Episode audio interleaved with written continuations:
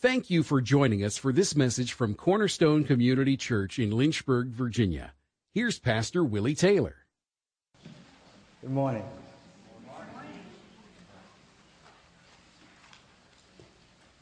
Sorry for our EasyWorship program failing.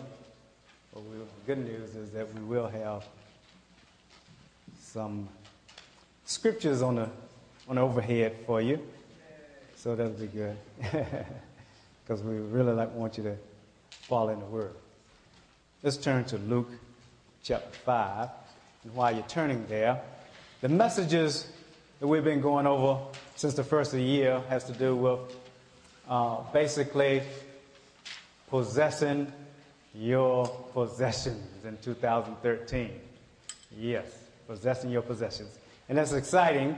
Uh, this is the, we have eight messages that we've gone over, and they are in your bulletin. So if you look in your bulletin, you'll see uh, just a review of, of those eight things that I believe that God is telling us to do for 2013. And we have one today is nine, and we have 12 things. We'll do one uh, next week, and uh, we'll take a break from that and come back on the first Sunday in April, and we'll do uh, two final two messages on that, which will end the series. So I'm excited about that. And in Luke, we're going to introduce to you the ninth thing, which is God wants us to walk in uh, abundant giving. In other words, He wants us to be an abundant giver. That's what He wants us to do. Because I believe that Jesus Christ is an abundant giver. I believe that God is generous. I believe that God is a giver.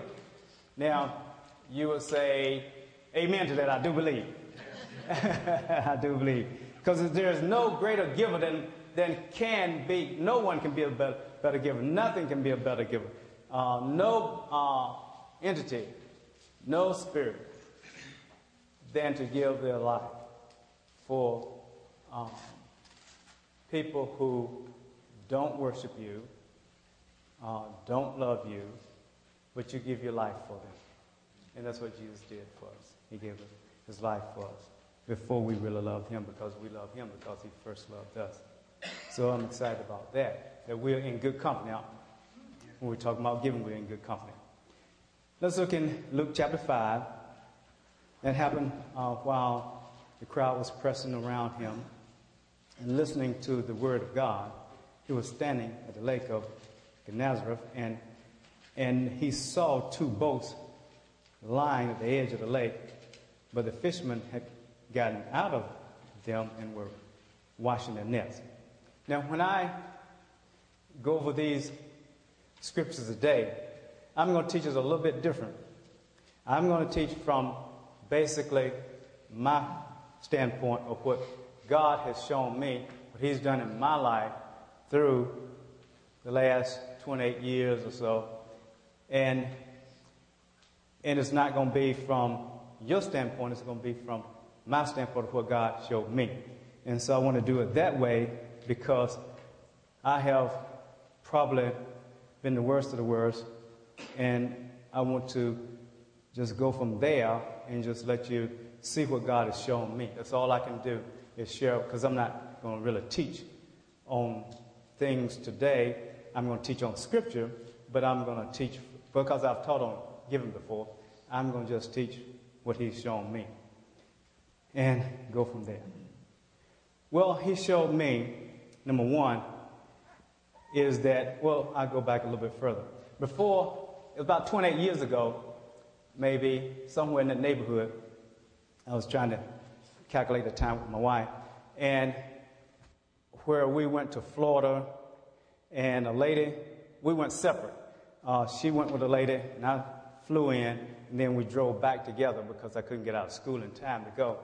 And we were in this uh, business, uh, small business, and we went to Florida for a conference. But anyway, uh, the lady told her that, uh, asked her about tithing, and Minerva didn't know anything about it, whatever, and she told her that uh, you need to be tithing, and if you didn't, you're robbing God and whatnot. And when we got back to Lynchburg, Minerva shared it with me.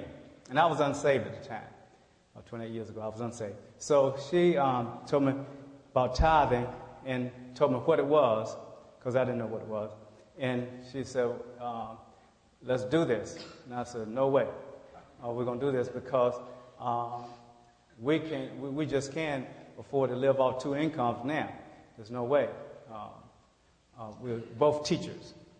And um, she said, well, if I can find a way to do this and we still live, would you agree to it?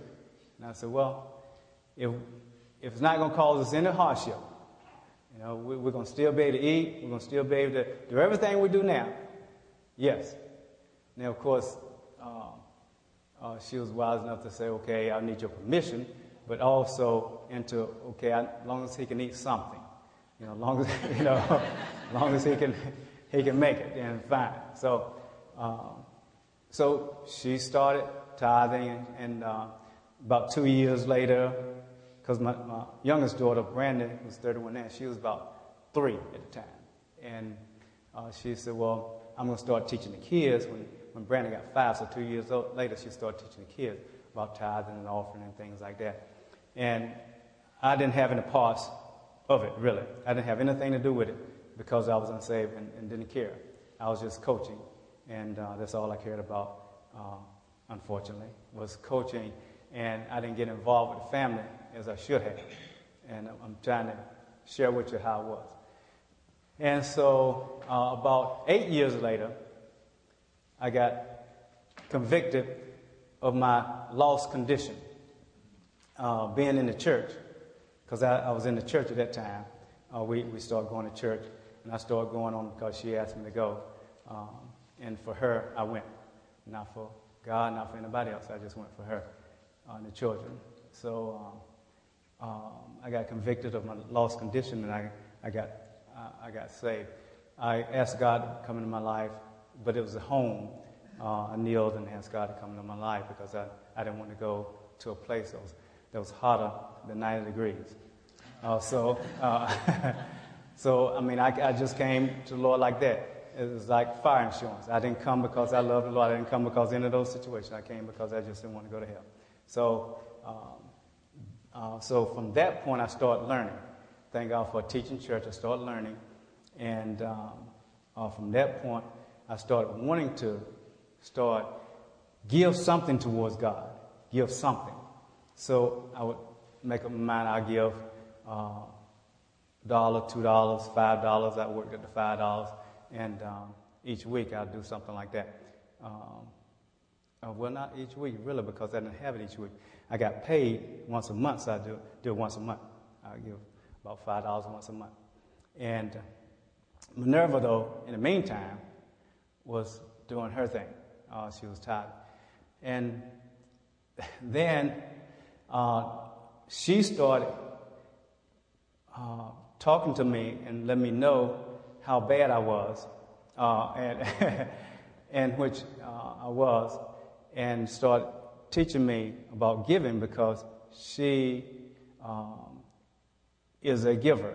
And I didn't know that at the time, um, but she was a giver. So, so she started teaching me things and, and, sharing with me things, and I was resisting just like I did with health food, just like in anything else.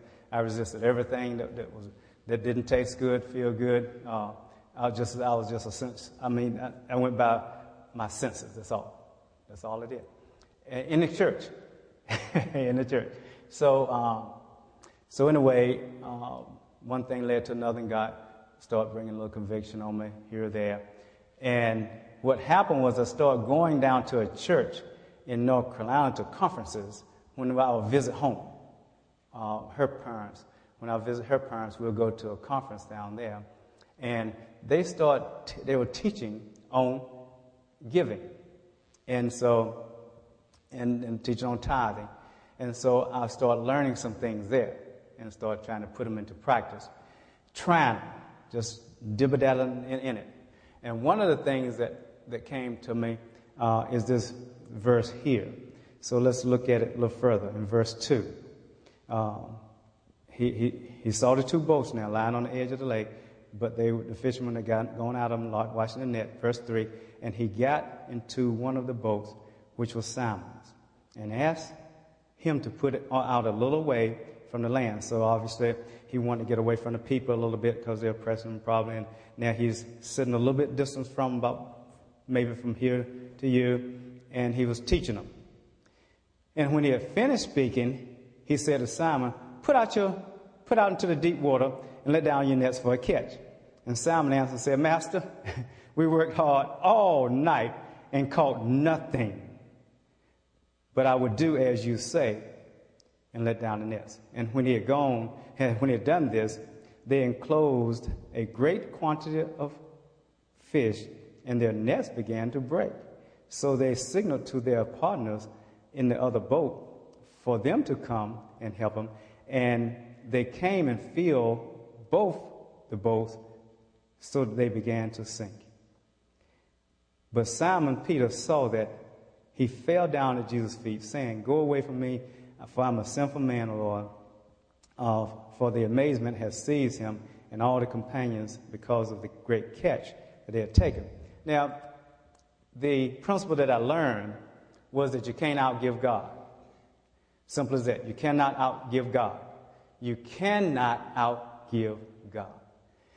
And I started learning that by watching what Minerva was doing, and then she teaching me and telling me, and then I'll see things happen, and I say, okay, you can't outgive God. And then it's in Scripture. So because I started learning that I wanted to, I wanted to know the Word of God, I wanted to obey the Word of God, but I needed to know whether it was sure or not that it would happen because I didn't want to step out and try to obey something that it wouldn't work because then I would have lost my money.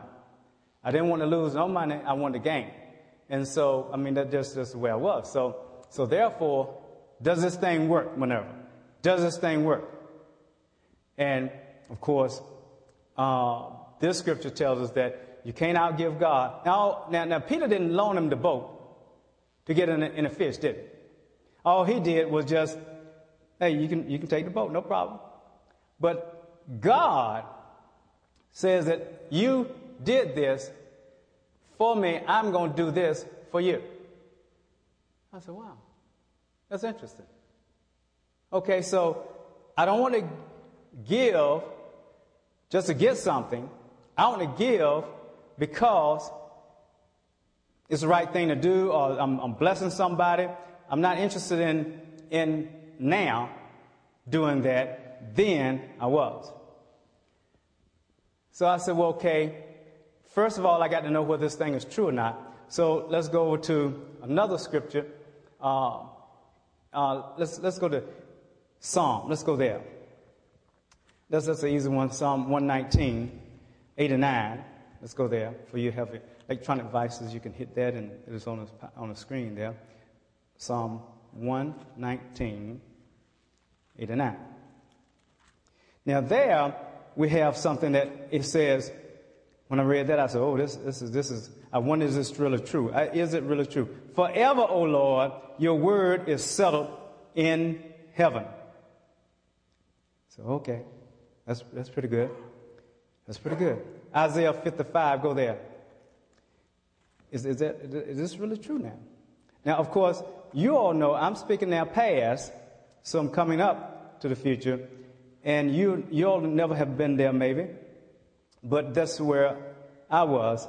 And so, another scripture that was impressed upon me, Isaiah uh, 55, starting 8, verse 8.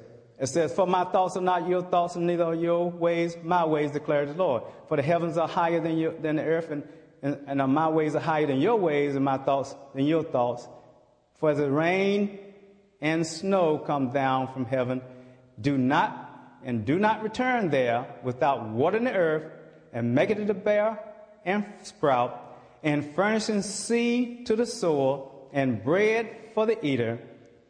So shall my word be to go forth out of my mouth. It shall not return to me empty, or King James might say void, without accomplishing what I desire and without succeeding in the matter for which I sent it. So I said, okay. Now we have scriptures here and it says that it's forever settled in heaven. That means it's settled. And if I'm thinking one way and it's opposite from the word, that means that his thoughts are not my thoughts. His ways are not my ways. So therefore, I need to line up with just what he says and not worry about my mentality, which was very limited in the Word of God. I knew nothing. So why even think about, well, that doesn't make sense to do that. Jesus, I mean, why would I do that? He said, Your thoughts are not my thoughts. Your ways are not my ways. So I said, Well, okay, I'm learning. I'm learning.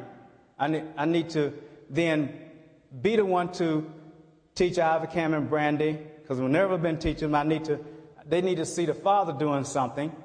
And so, as time went on, I knew that the Word of God was true. So I said, well, let's turn to Joshua, would you please? Turn, turn to Joshua for me. Joshua, probably 24, last chapter Joshua. And um, I said, oh, God, if I'm supposed to do this thing, I need to teach it to my children. I need to see where other men of God is doing this thing because it doesn't make sense all the time to do this thing. And it's going to start, it's going to be a hardship. My daughters see that I, that I don't know what I'm talking about and I'm going to cause them to fail. It's going to be bad news. And Joshua, we know, was a great leader. We know he was, a, he was mentored by, come on, Moses, and we know that he was a servant of Moses. We know that Moses uh, laid hands on him and, and uh, spoke over him that God ordained Joshua to take him into the, come on, promised land.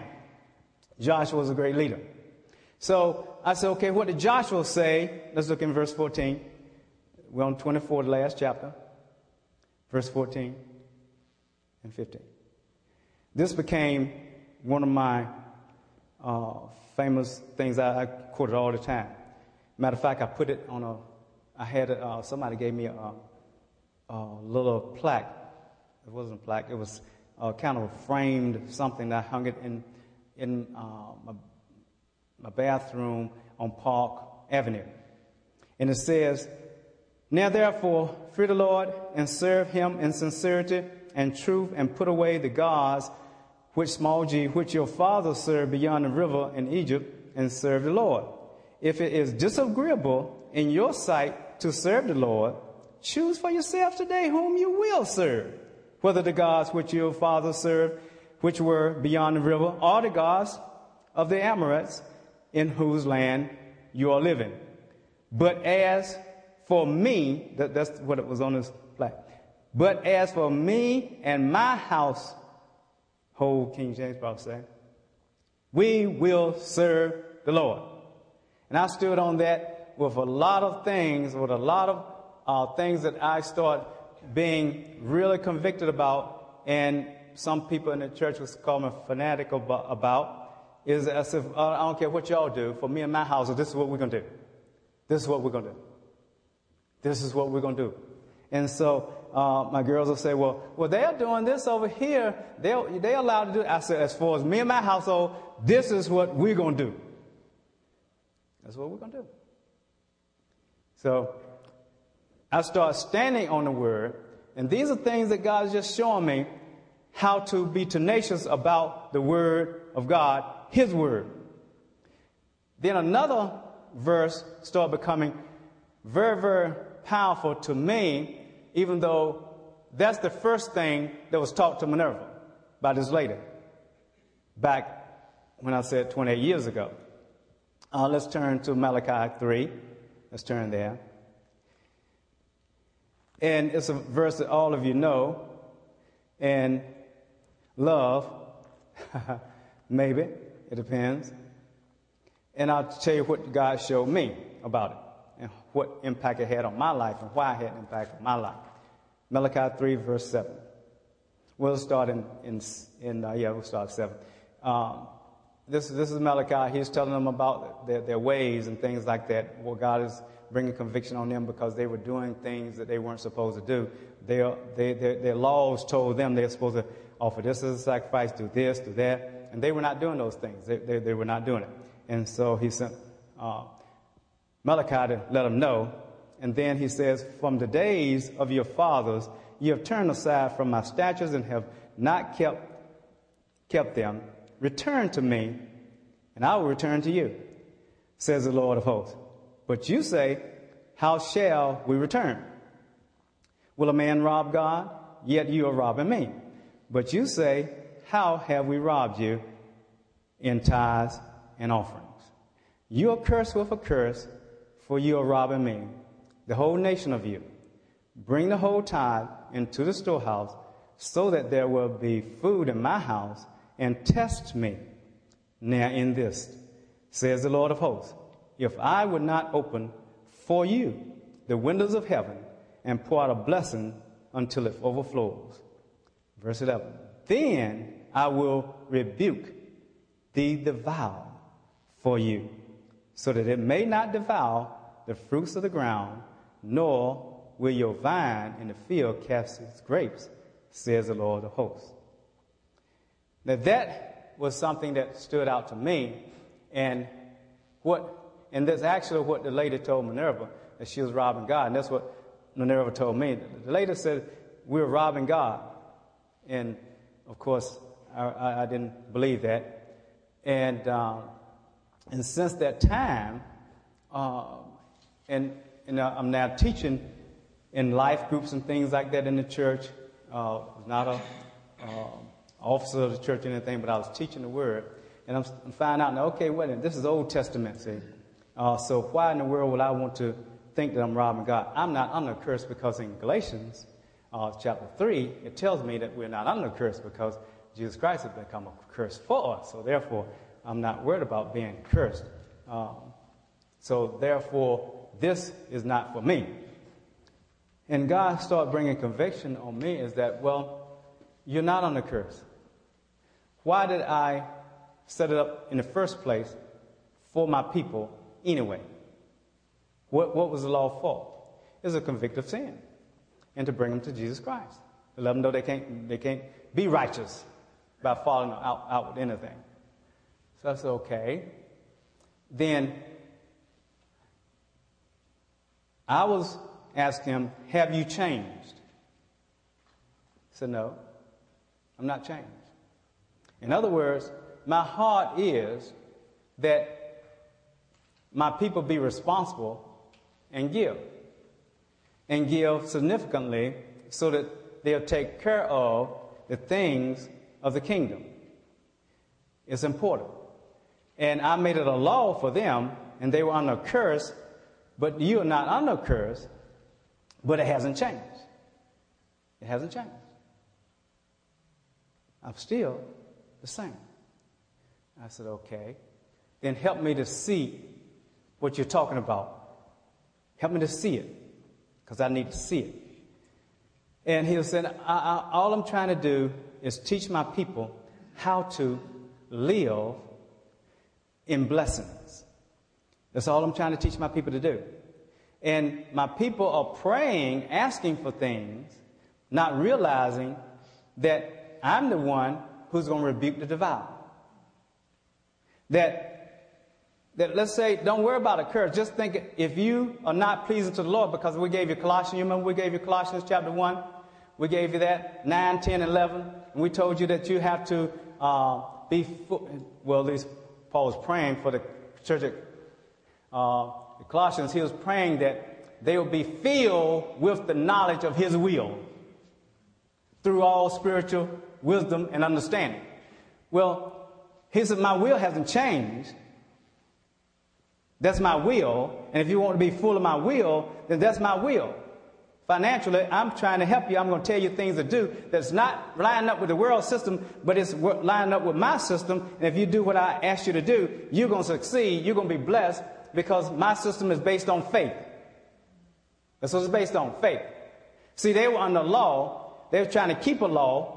And that was what was wrong with the Pharisees. They were trying to keep a law and they were trying to uh, do an outward show of things. And he was trying to let them know, I don't want you doing something outward. I want it to be inward. That's what I wanted to be, inward. And so, therefore, if you would change your heart and, and make your heart pliable to the Holy Spirit, allow the Holy Spirit to lead you and guide you, then you're going to be blessed and you're going to be like the kingdom is. I said, okay. Show me some things, what you're talking about. What you're talking about is hard. Let's turn to Matthew chapter 5. Because, see, we get hung up on the law and, and uh, thinking that we're not under a law, which we aren't. We're under grace. But, see, we don't understand that God's heart hasn't changed at all, but we don't know his heart. So, God is trying to let us know that the Holy Spirit will lead us and guide us into what his heart is. And if we watch Jesus, Jesus understood the heart, so he could teach a different way than the, than, than the uh, Pharisees could teach the people. Like in uh, uh, Matthew 5, let's look at 20. Now, he was talking to Matthew, was written basically to the Jews, and he was telling them, For I say to you, that unless your righteousness surpasses that, that of the scribes and Pharisees, you will not enter the kingdom of heaven. The Pharisees was trying to do an outward uh, compliance with the law, rules, and regulations, and it couldn't be done anyway. And he says that yours have to surpass them. I want you to be, your heart to be towards me. I want you, you to be doing uh, things for me according to your heart. According to your heart not an outward show of something. You can, anybody can do something outwardly because you're watching them. But the inward thing, that's what you want your children to do. You want your children to obey you because they have a heart of obedience. That's what you want them to do. Because when they're away from you, in college or wherever they're with their friends, they're going to still obey you because their heart is towards you, towards being obedient. Whereas when somebody's doing something outwardly, then when they're away from, away from you, they'll keep, they'll, they'll do what they want to do because you don't see them. He said, you have heard, verse 2 and 1, that the ancients were told you should not commit murder. And whosoever commits murder shall be liable to the court. But I say to you that everyone who is angry with his brother, so he, he's, he's giving them something else. Now, is this a, is this a lower standard than the, than, than, than the law? How what do you think? It's a higher standard. Let's look at verse 27. You have heard that it was said, You should not commit adultery, which is one of the law. But I say to you, everyone who looks at a woman with a lust uh, for her has already committed adultery with her in her, his heart. Is that higher or lower than the law? But we are under grace, though. And see, people think that grace is a lower standard than the law. They think that we can do, because we're under grace, we can do anything we pretty much want to do. Because we're under grace. We don't have to obey all these, these crazy laws and all that stuff in the Old Testament. No, we don't. No, we don't. We have to obey Jesus. That's what we have to do. We have to be led by the Spirit. Now, how is, how is, Jesus I don't do anything except what I see the Father do. In other words, the Spirit of God is not going to lead us to doing what Jesus is not on Jesus' heart, he's not going to do that. So if Jesus is telling us these things, like in verse 38, you've heard that it was said, an eye for an eye and a tooth for a tooth.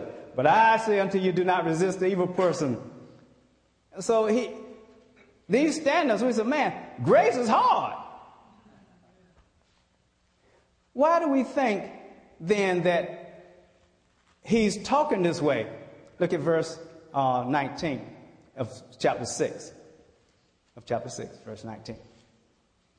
He said, Do not store up for yourselves treasures on the earth where moth and rust and destroy and where thieves break through and steal. Now, we've been taught, basically, I, imagine, uh, most people have been taught that, it, you know, you need to store up for yourselves. That's a selfish thing. That's something we all came into this life with selfishness, and that's what we do pretty much. We want to look, look out for self. He says that I don't want you doing this. Verse 20, but store up for yourselves treasures in heaven, where neither moth nor rust or where thieves break through and steal. For where your treasure is, there your heart will be also. So when I found out that, I said, well, okay, Jesus is after my heart. That's what he's after. He's not after my money, which is his money anyway, right? He's not after that. He's not after our treasures. He's not after our possessions. But he doesn't want our possessions possessing us. That's what he wants. He, he wants, he said, I want your heart. If you will give me your possessions, then I know I'll have your heart. I said, oh man, this is, this is pretty hard here. It's pretty hard. Why does he want my heart? He died for it, didn't he? I told him, God, if you would save me, I will serve you with all my heart. I, you, you have me. You died for me, so therefore I give my life to you. Right? I give my life to you. But I'm thinking, when I said that back then, well, I'm thinking I give my life to you so that you can save it so I won't burn in hell. That's, that's all I'm, I'm care about right now. I, I'm not thinking my life has to do with my possessions and everything. My wife, my children, everything. My job, everything is his. I wasn't thinking that way. But he was trying to tell me that. I said, oh, okay. Wow. This is pretty interesting here. Pretty interesting. So then he gave me Luke 16. I mean, this changed my life. Luke 16, let's turn there. These things I've gone over with you before, but I've never shown you the things because there's so many scriptures. Uh, but I'm giving you the ones that's made the difference in my life and why it's made a difference and what he was sharing with me about it. In, in 16, chapter 16, Luke chapter 16, he was telling me in here, he was showing me, you know, the, you know the history of it. You know about the unjust steward. You know about that. But this is what he was sharing me. In verse 8, it says, And his master praised the unrighteous manner, manager because he had acted shrewdly for his sons, for the sons of this age are more shrewd in relationship to their own kind than the sons of light. Now, what do you mean the sons of light? Finish the sentence. You know, what, what are you speaking of? In other words, they use everything within their means and their intellect to make room for themselves to, to, to uh, be, they can still be unjust and they'll make excuses for it. They'll find a way to get out of this thing. And that's what this man was doing. He said, What are you using of the kingdom principles to make room for you? Because all of our treasure is going to fail one day. I don't care if you have a trillion dollars, it will fail for you one day. You said, no, because I, am going to put some investment and I'll live on, on my interest on that, so it's never going to fail. It will fail for you when you die. You will not take it with you. Guaranteed. Guaranteed. It would have failed for you. Somebody else will have it for a while, but, but you won't. So the only thing that he's trying to teach us is you, in this, he said, you need to take your possessions and try to use it for kingdom purposes because that's what's going to bring you rewards in the end when you get there. What you have done with the things I've given you. I said, Well, how do I do that? Now, what he was showing me, I'm just telling you that now. See, I'm, I'm kind of out there. So, uh, what he was showing me is that this man did not, this is way back, okay? 20 years ago. He was showing me that this man did not cancel 1% of the debt to make room for himself. Is that true? Let's look at it. Verse 4 of chapter 16. I know what I should do so that when I am removed from management, people will welcome me into their homes. And he's summoned each one of his master's debtors, and he began saying to the first, How much do you owe my master? He said, A hundred measures of oil. And he said to him, Take your bill, sit down quickly, and write fifty. Huh. He owed a hundred, but he's going to give pay back 50.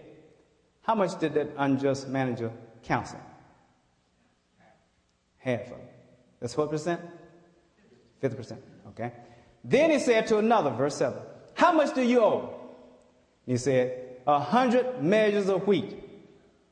He said to him, Take your bill, write 80. Okay. Hmm. He had a, owed 100. He wrote 80. How much did he cancel? 20%. I said, okay. Okay. Now, just think. Suppose he would have counseled. You owe 100, pay back 99. Guarantee you he would have made room for himself. Because, I mean, he could have stayed home. I mean, don't, don't even bother me talking about how much I owe, owe you if you're not going to counsel no more than that. You're going to have to do something significant. In other words, if I'm going to let you in my house after your management failed, for you to stay with my house, you're going to have to do something significant for me. I said, okay. Now, see, see most people don't see that, so they say, well, uh, they're just thinking about the other things. He says, he, but see, God says that he praised the unrighteous man because he had acted shrewdly. So, what he told me during that time, and I'm still acting on it, is that I want to do something significant for the kingdom. That's what I want to do. How can I prove that I have changed from being stingy Willie Taylor? How can I change that? How can I, how can I prove that my heart has changed from being covetous, being this is mine, I want this, I, am not going to give that? How can I, how can I prove that that's changed? How can I prove the change? Into the heavens. Because we have spirits that hear everything you say, basically. And uh, they, have, they have people, spirits that watch you, trying to find your weaknesses. They don't care what your weakness is, they just want you want to find a weakness so they can they can do you in before God. So we can't give the enemy a place. Can't even give them a foothold. So we have to be trying to be sanctified more and more every day. So how can I make sure that my heart is right?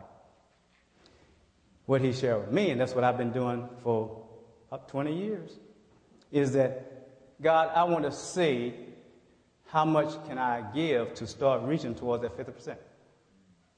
Now, it's, it's crazy for most people. Most people, it's crazy. Because they said, you, what, are you trying to do a law or something? No, I just see things in the scripture. I wonder about them. I said, I wonder if this thing is true. I wonder if I did this, what would have happened? Have you ever wondered that? But see, most of us won't step out on faith to do it. And see, that's the difference between law and grace. We've been saved by grace through, come on, faith. Uh, is that right? Yeah.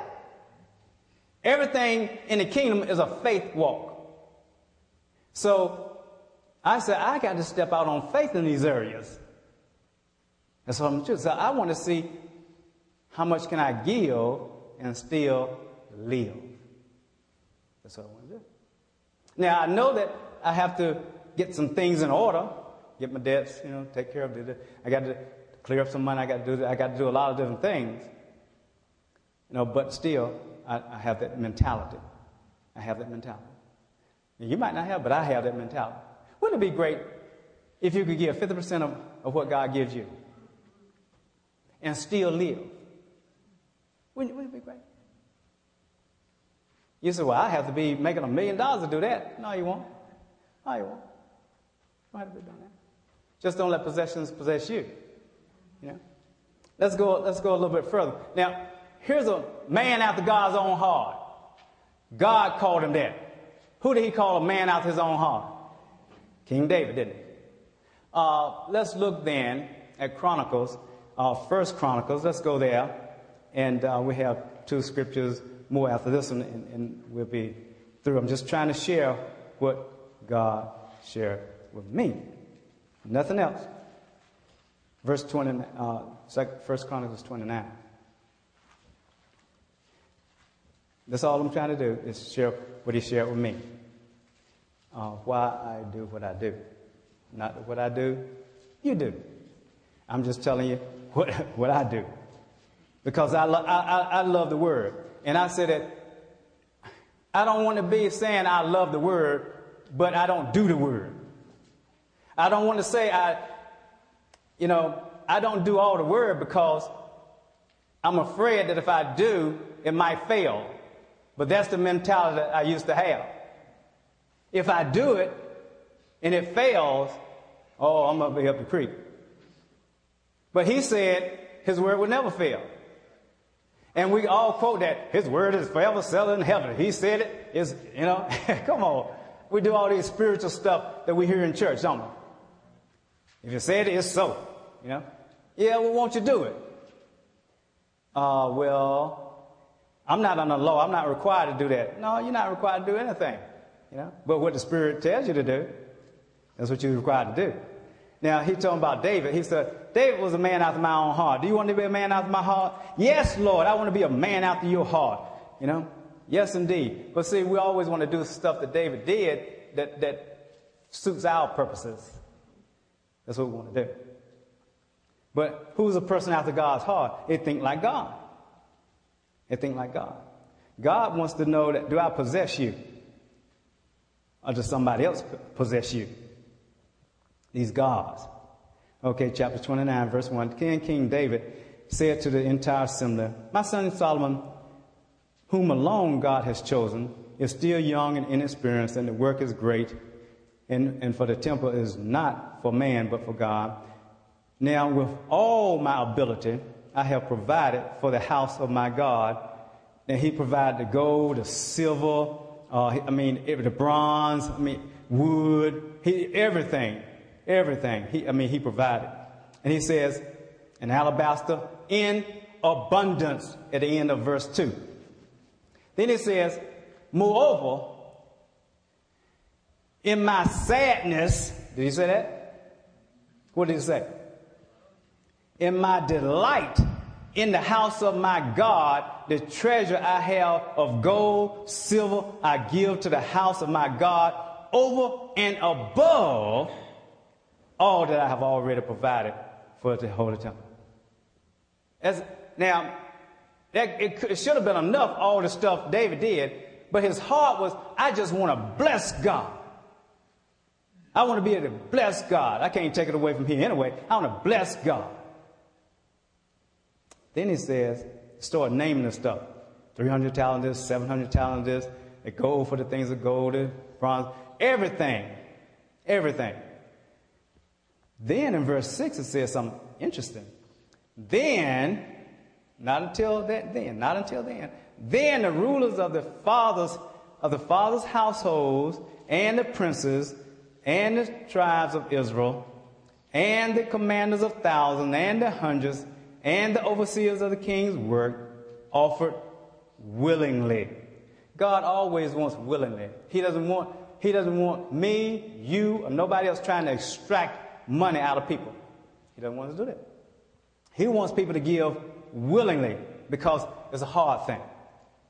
And what he says is that in verse 7, and for the service of the house of God, they gave they gave all these 500 talents, 10,000 darics of gold, and 10,000 talents of silver, and 18,000 uh, talents of brass, and 100,000 talents of iron. Whoever possessed precious stones gave them to the treasure of the house of God. It says in verse 9, Then the people rejoiced because they have offered so willingly, for they made their offering to the Lord with a whole heart. See, giving brings rejoicing because of your heart is right.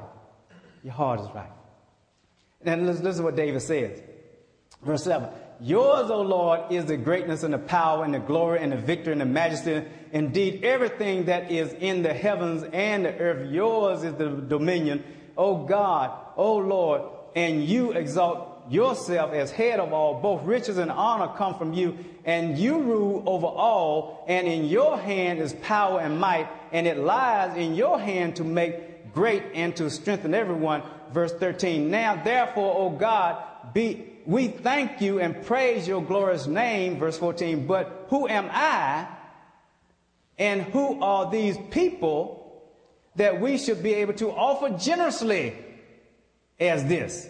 For all things come from you, and from your hand we have given you. For we were, we are sojourners. That's the, um, the theme for the children. We are sojourners before you, and tenants, as all fathers were. Our days on the earth are like a shadow, and there is no hope. O Lord, our God, all this abundance that we have provided to build you, you a house for your holy name, it is from your hand and yours. David knew that it's only by grace that he was able to do that. He knew it was only because God has touched him to do that. I want a heart after God, just like David. That's what I want. And so that's what I was trying to do to, to have a heart like David is God, I want to be like David. Help me to be able to give generously. Just give, give, give, give. Neglect myself. Don't, don't worry about me. You take care of me because you said so in your word. Didn't you say so in the word? Didn't you say that? I'll seek first the kingdom of God and his righteousness. And what he said? All these things will be what? Added to you. That's what he said. That's what he said. So either he's, either he's lying or he's telling the truth. We know he's what? Telling the truth. Let every man, let every man be a liar, not God. He's telling the truth. So, uh, he said, You can't outgive me. I gave you one verse. You can't outgive me. You cannot outgive me. Turn 1 Kings chapter 4. You cannot outgive me. Don't you even think you can outgive me.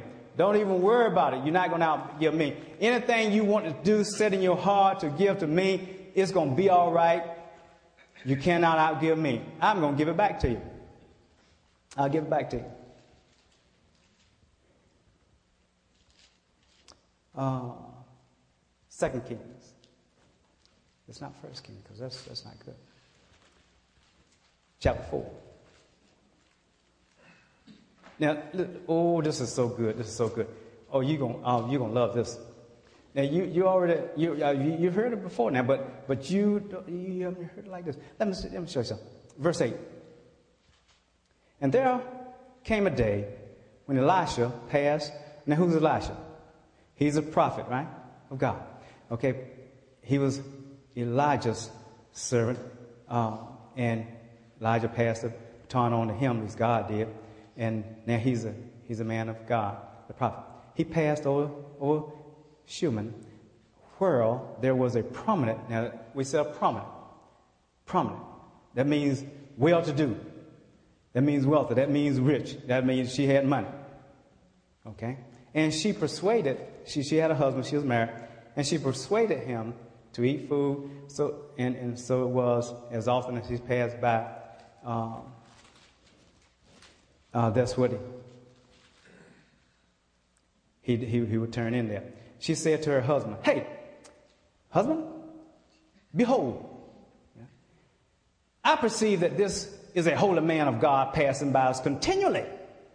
Please let us make a little walled upper chamber and let us set a bed for him there and a table and a chair and a lamp. And it shall be when he comes to us, he can turn in there. And she doesn't have to do that. He didn't ask her, did, did he ask her? No. One day he came there and turned in upper chamber and rested. You cannot outgive God. Then he said to Gehazi, his servant, call this Shunammite. And when he had called her, she stood before him. He said, he said to him, say now to, the, to her, behold, you have been careful for us with all this care. What can I do for you? Can't outgive God, can you? What was he, he said? He said, "Would you be spoken for the king, to for the king, or, or to the captain of the army? I'll do something for you." And she said, "Answer, hey, I live among my own people. She don't need them. She don't need them to speak to the king, no captain of the army." So he said, "What then is to be done for her? I got to do something. She's doing this for us. I got to do something. Jesus did something, didn't he?" Yeah, he, he loaded them down with fish when they couldn't catch anything. His servant is no different. What can I do for her? So he called her. Well, Gehazi answered, Well, truly, she has no son, and her husband is old. Because that, that was very valuable back then. And he said, Call her.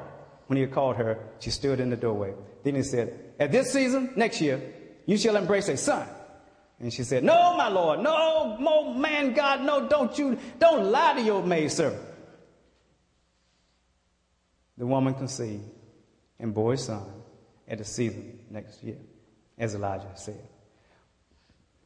Why do you think God did that? You said, well, it would have happened anyway. She would have had something. I guarantee it wouldn't. Guarantee it wouldn't.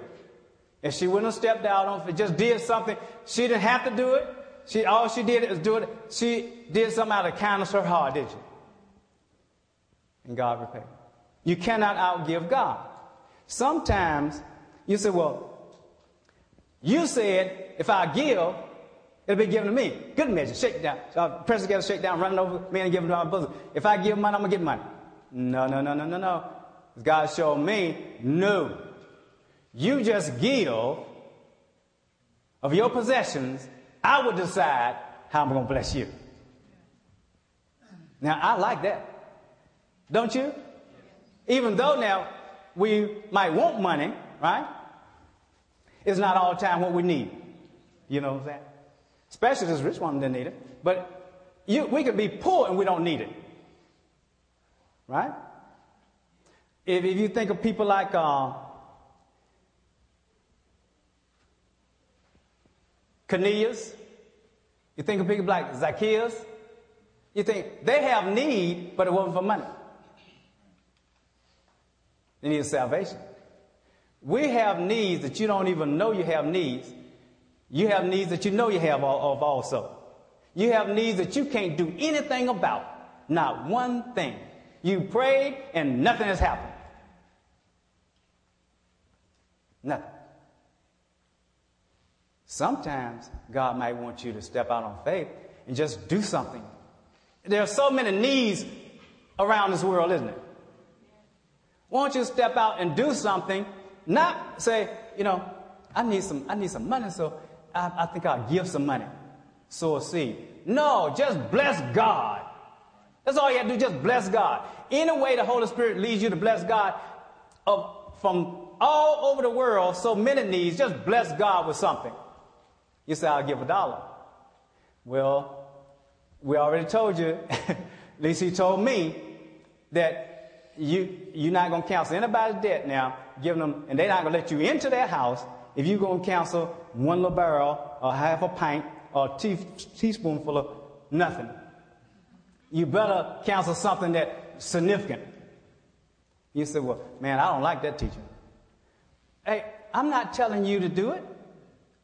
I'm telling you what God showed me.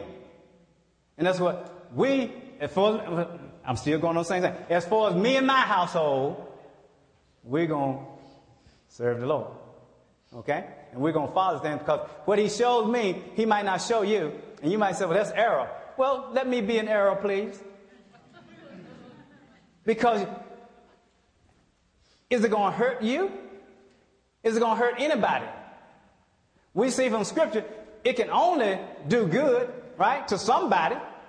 If God doesn't even give me nothing, do nothing, He's given me the salvation of my soul. He has delivered me from 90 degree heat when I die.